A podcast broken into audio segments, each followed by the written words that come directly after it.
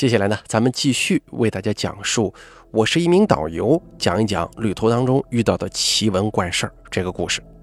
本故事节选自天涯论坛，楼主机器猫他妹，作者是个女生，又打开为您播讲。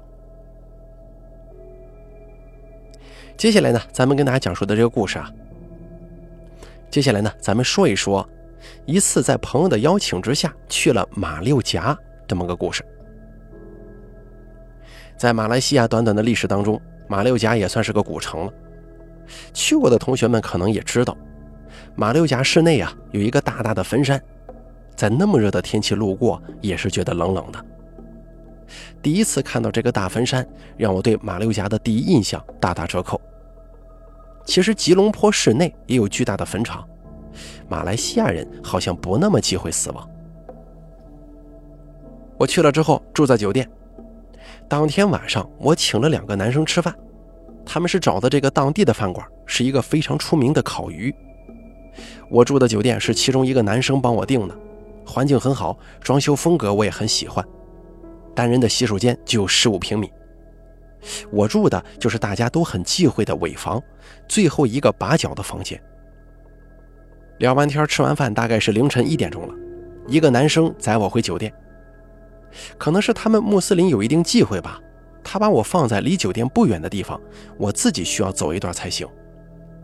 当时正好我吃完辣的口渴，正想找一个 Seven Eleven 买点饮料，就在一个街上溜达。这个时候啊，远远的一阵叮当叮当的声音传了过来。去过马六甲的同学们可能都知道，他们那儿的三轮车很有名，好像咱们北京的胡同游一样。十马币就能坐上花花绿绿的车，走上好长一段。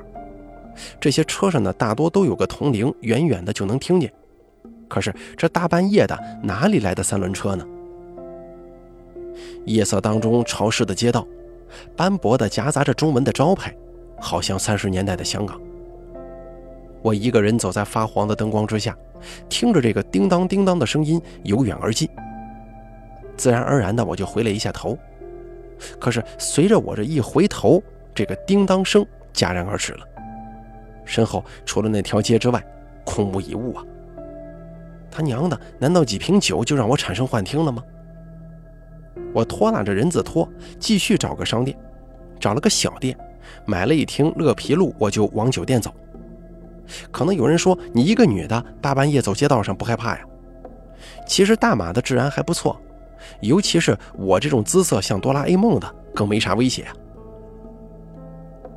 走着走着，自己都没意识到，从什么时候开始，这个叮当叮当的声音又在我身后出现了。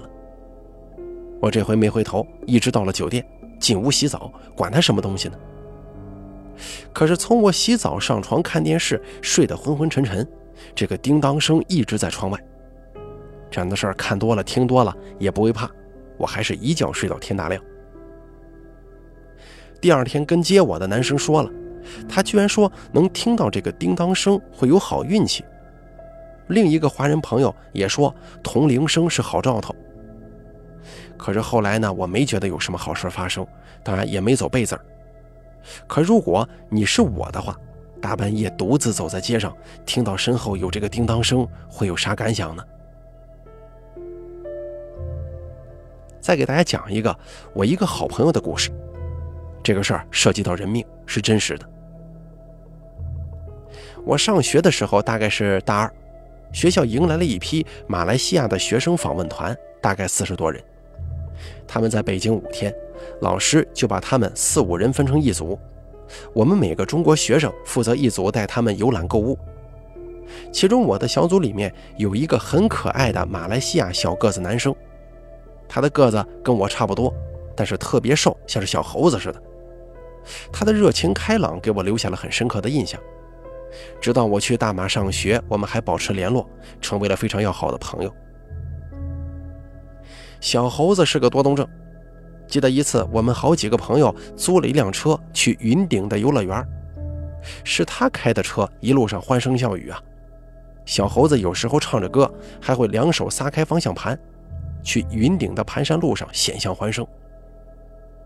他是东马沙巴人，性格非常奔放，但是让人大跌眼镜的是，他学的专业是法律，他的志向是成为一名法官。零三年，我替旅行社去马来西亚参加一个展会，跟以往一样，我去之前呢，在网上那边跟朋友先打了个招呼。当时 MSN 不是那么流行，那边人呢都用 YM。到现在我都记得那一天是九月五号，我要在十三号之前到大马。我给不在线的小猴子也留言了，没想到他突然蹦了出来，回复了一个笑脸给我。我当他隐身呢，接着发了一大堆话给他，但是他还没理我，我就下线了。十号我到达吉隆坡，马航半夜落地，我到宾馆一觉起来都九点多了，于是换上那边的 SIM 卡，给朋友们群发了一个短信，说机器猫他妹到了啊，住在某某某酒店。有空的没空的来个电话。当时那边手机单向收费，让他们给我打的话，我还能省点钱呢。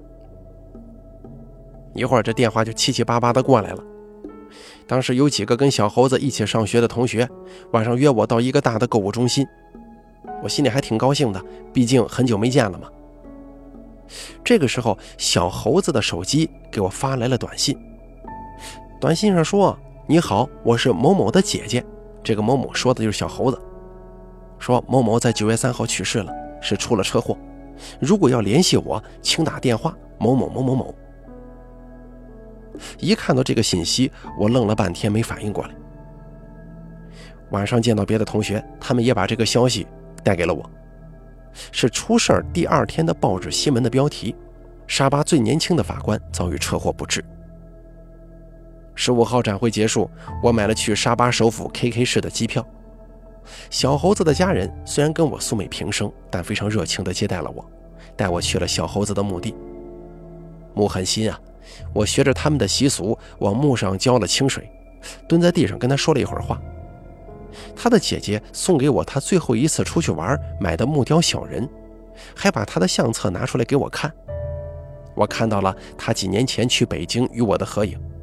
旁边写着“我跟我最好的中国朋友”。回到吉隆坡，在宾馆房间里，我把那个木雕小人拿出来，放到了桌子上。等我洗完澡回来，小人掉到地上了。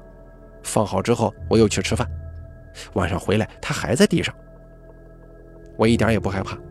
如果是小猴子来看我，我想对他说，在那边要跟这边一样快乐积极，不能忘了我这个朋友。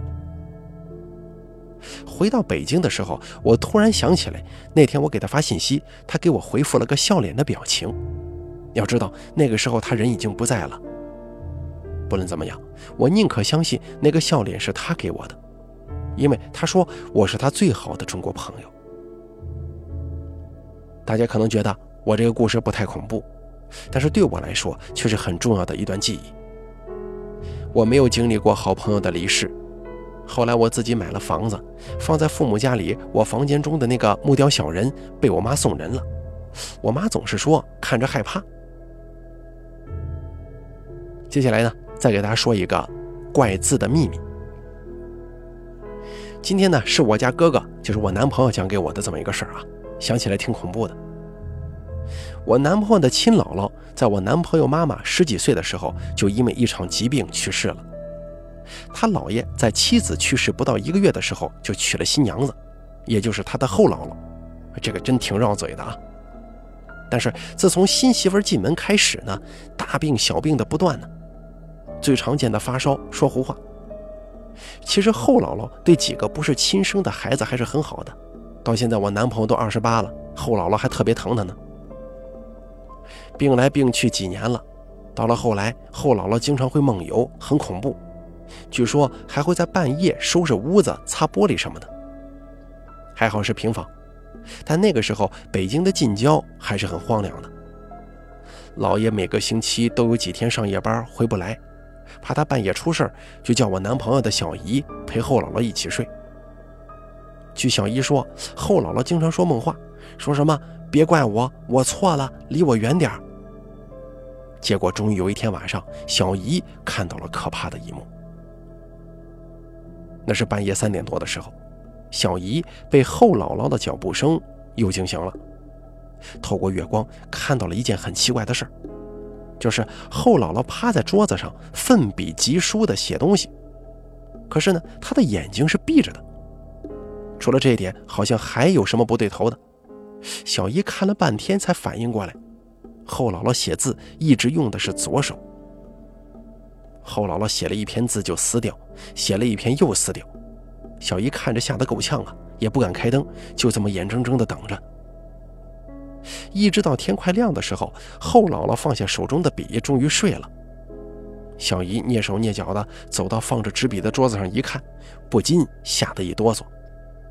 纸上密密麻麻的写满了像天书一样的东西，可是仔细看又像是汉字，但他不认得。他就悄悄地收起来一篇，又把扔了一地的废纸收了起来。等到下午，老爷回家，他才把纸拿出来。老爷看着这个密密麻麻的怪字儿，也有点害怕，就去找了一个认识的、很受尊敬的老头。老头看了半天，说出了怪字的秘密。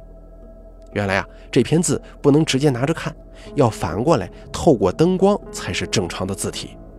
没有练过的人是绝对写不出来的。而且后姥姥也不是左撇子呀。这篇字写的是很工整，真是诡异至极。究竟字上头写的是什么内容呢？老爷没有向任何人提起过。但是据小姨说，这篇字是去世的亲姥姥写给老爷的，可能是提了些要求吧。老爷照做了。从那以后，后姥姥的病就一天比一天的好了，晚上也没了梦游的毛病。到现在七十多岁了，身体也十分硬朗。我一直很迷惑，难道他们真的能跟咱们沟通吗？也许是因为有未了的心愿吧。接下来再给大家说下一个故事。今天晚上这个故事呢，距离现在已经过了九年了，细节有些记不清，但是至今我都想不明白是怎么回事。这些故事啊，以前我在某一些灵异论坛当中写过，如果有觉得眼熟的，你可别说我是抄的，那是我写的。那一年，我在一个东南亚很富有的小国待了一段时间，具体原因呢就略过不说了。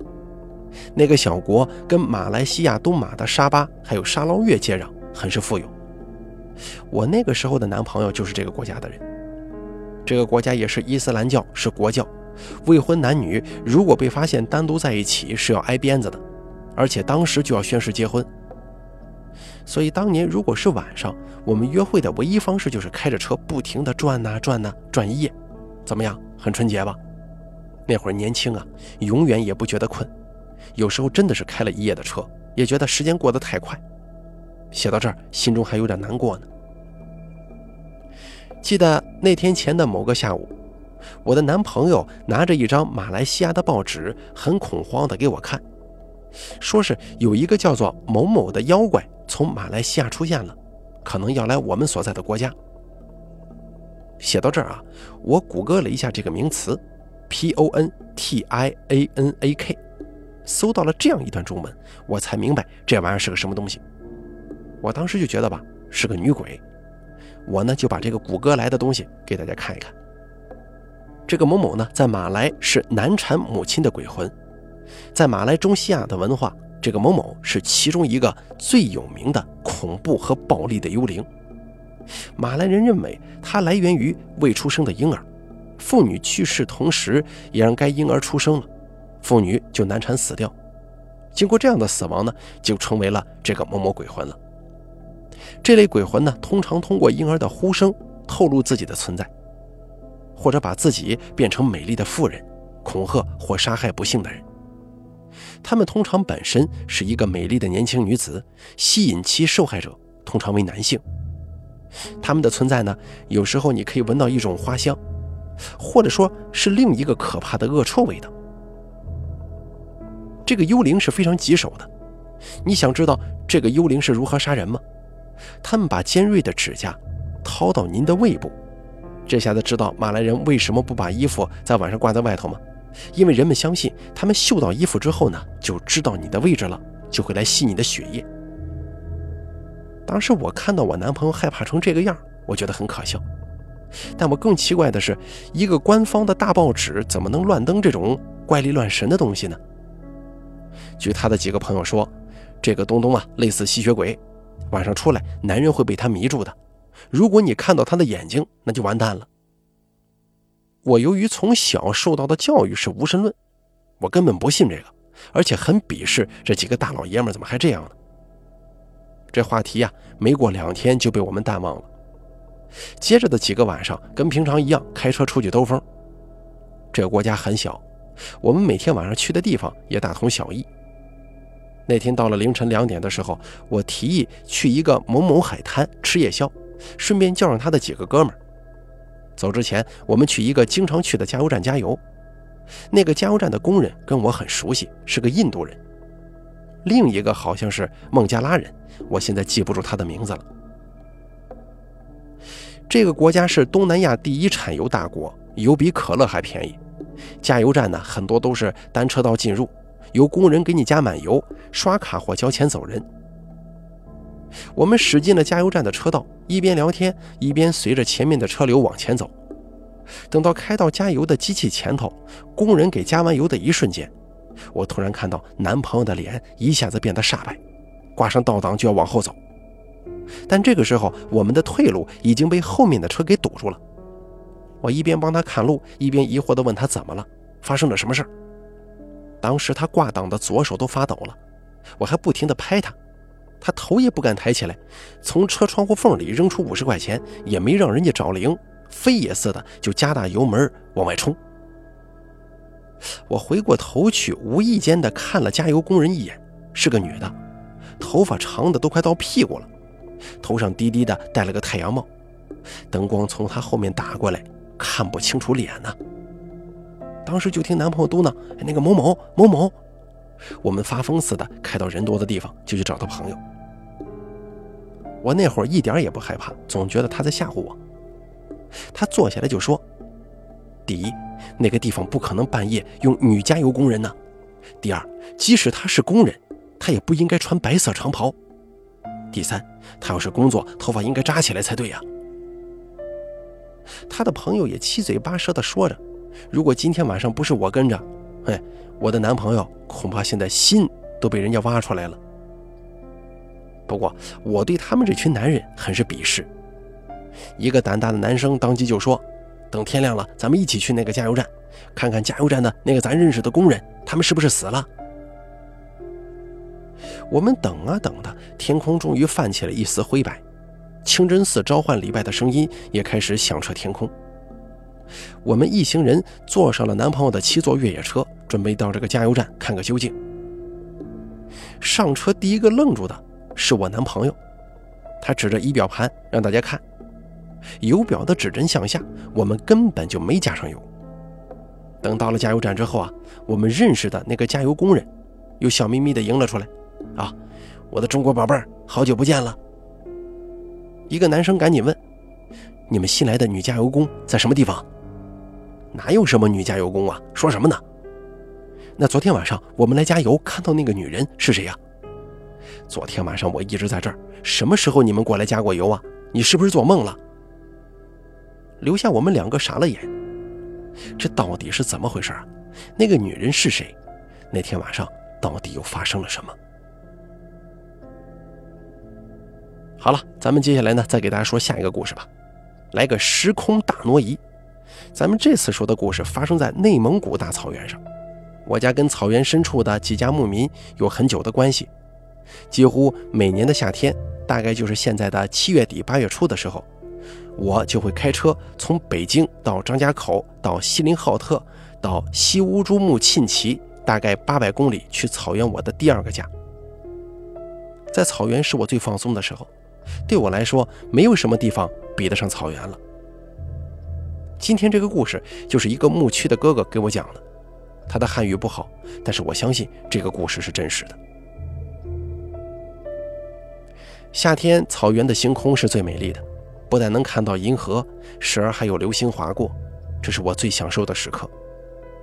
我特别喜欢坐在蒙古包里围炉夜话，听听牧区的奇闻怪事高兴了跟小蒙古们喝点酒也是一件美事给我讲故事的哥哥叫布仁特古斯，名字是喇嘛给起的，没记错的话，应该是指完全的意思吧。他家的条件在当地算不错的，雇人放羊，平时哥几个就是喝酒串门。他家的羊倌是从东北通辽那边过来的蒙族，叫嘎达。东北蒙古跟草原蒙古很多习俗禁忌都是不一样的，这个故事就得从嘎达惹的祸开始讲。零一年，锡林郭勒草原遭遇了百年一遇的白灾，就是大雪灾。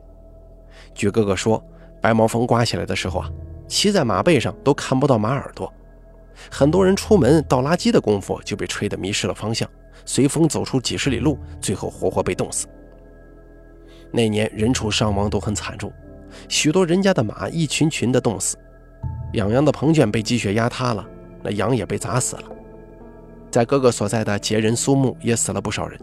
最恐怖的是一个开小卖部的女子，她在刮白毛缝的时候出门拿牛粪生火，从家到门口的牛粪堆短短三十米的距离，她随着强风失去了方向感。据她的家人说，她这一走就没再回来。等发现他的时候，已经是两天两夜以后了。风停了，太阳也出来了。在三十里地以外，哥哥跟嘎达出门引羊，发现了这个女子。只见她的一只手扒在他家的网围栏上，袒胸露怀的歪在地上，人已经冻硬了。要知道，他再坚持一会儿，就能绕到哥哥家的房子了，也许就能得救呢。哥哥跟嘎达赶紧去叫大人一起搬这个尸体。可是那个女人的手啊，紧紧抓住网围栏不放，最后只好剪断了网围栏，才把她的尸体搬走，拿拖拉机运回家。在路上，陆陆续续地发现了女人扔下的帽子、鞋子、围巾等衣物。冻死的人是很恐怖的，有很多到了生命的最后时刻，会脱掉衣服，微笑着死去。哥哥跟家人把捡到的女人衣物给烧掉了。可是谁都没注意到，嘎达看见女人的狐狸皮帽子很漂亮，一贪心就给自己拿回了住处，准备回老家的时候卖掉，至少能卖个四五百块。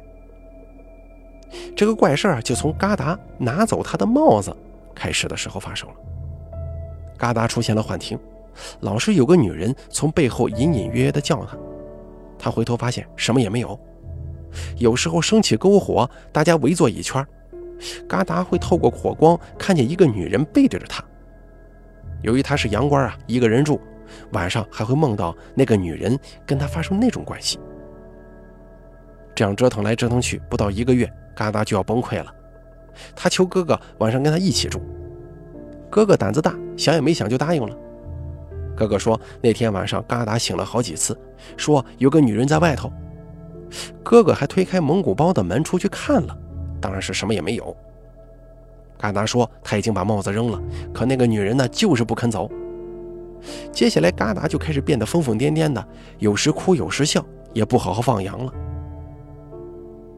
终于有一天清晨，嘎达收拾好行李，不辞而别。不知道那个狐狸皮帽子被他扔到了什么地方，万一又被人捡到的话，会不会还有怪事发生啊？所以咱们要记住，不是自己的东西，可不要随便拿呀。接下来，咱们继续来往下说内蒙古大草原的一些事儿啊。有一个故事是牧民给我讲的。话说六十年代的时候，内蒙的经济还很落后，大部分收入还是靠牧业。为了发展经济，齐政府引进技术，开了个奶粉厂。但是那么个小地方，要说服大家放下马鞭来工厂领工资，可不容易。于是调来一大批南方的女工，成为了这个草原小镇的新移民。西乌旗的中心叫巴拉格尔高勒镇，镇子的中心是个喇嘛庙。南方的女孩来到了塞外大草原，不知道这神秘古老的草原上有很多奇怪的禁忌。一旦你触犯了这些禁忌，身体又不好的时候，可怕的事情随时都有可能发生。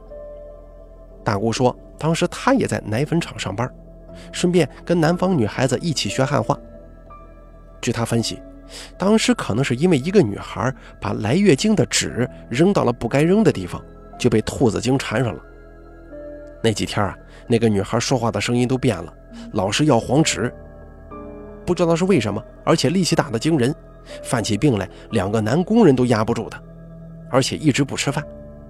当时大家都不知道该怎么办好啊，医生也是束手无策。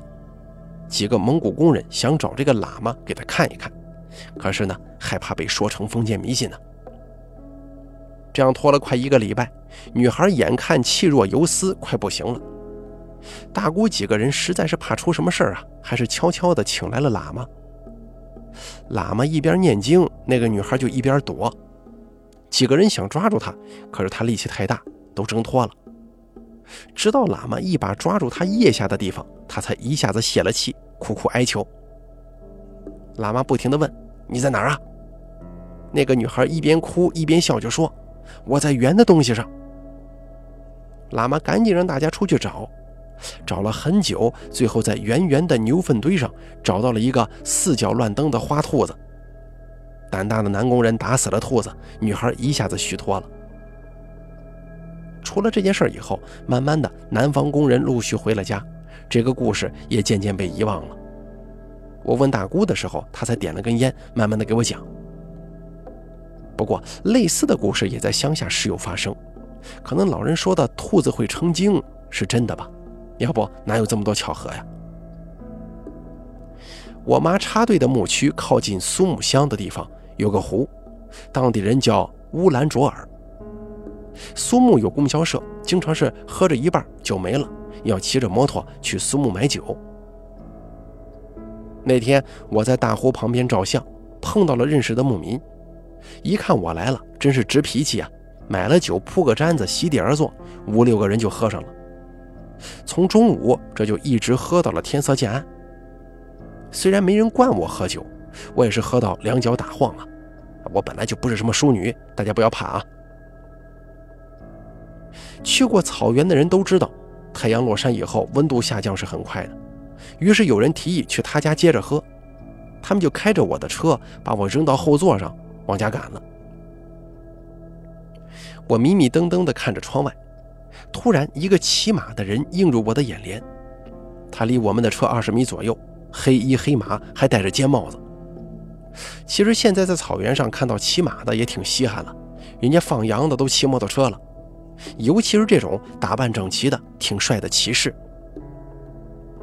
我目不转睛地看着他，在暮色当中，草原上的湖边，这景象真美呀。但是又有一点不对头。离得那么近，我把窗户摇下来，居然听不到马蹄声。我就问旁边的朋友：“那个骑黑马的是谁家的呀？”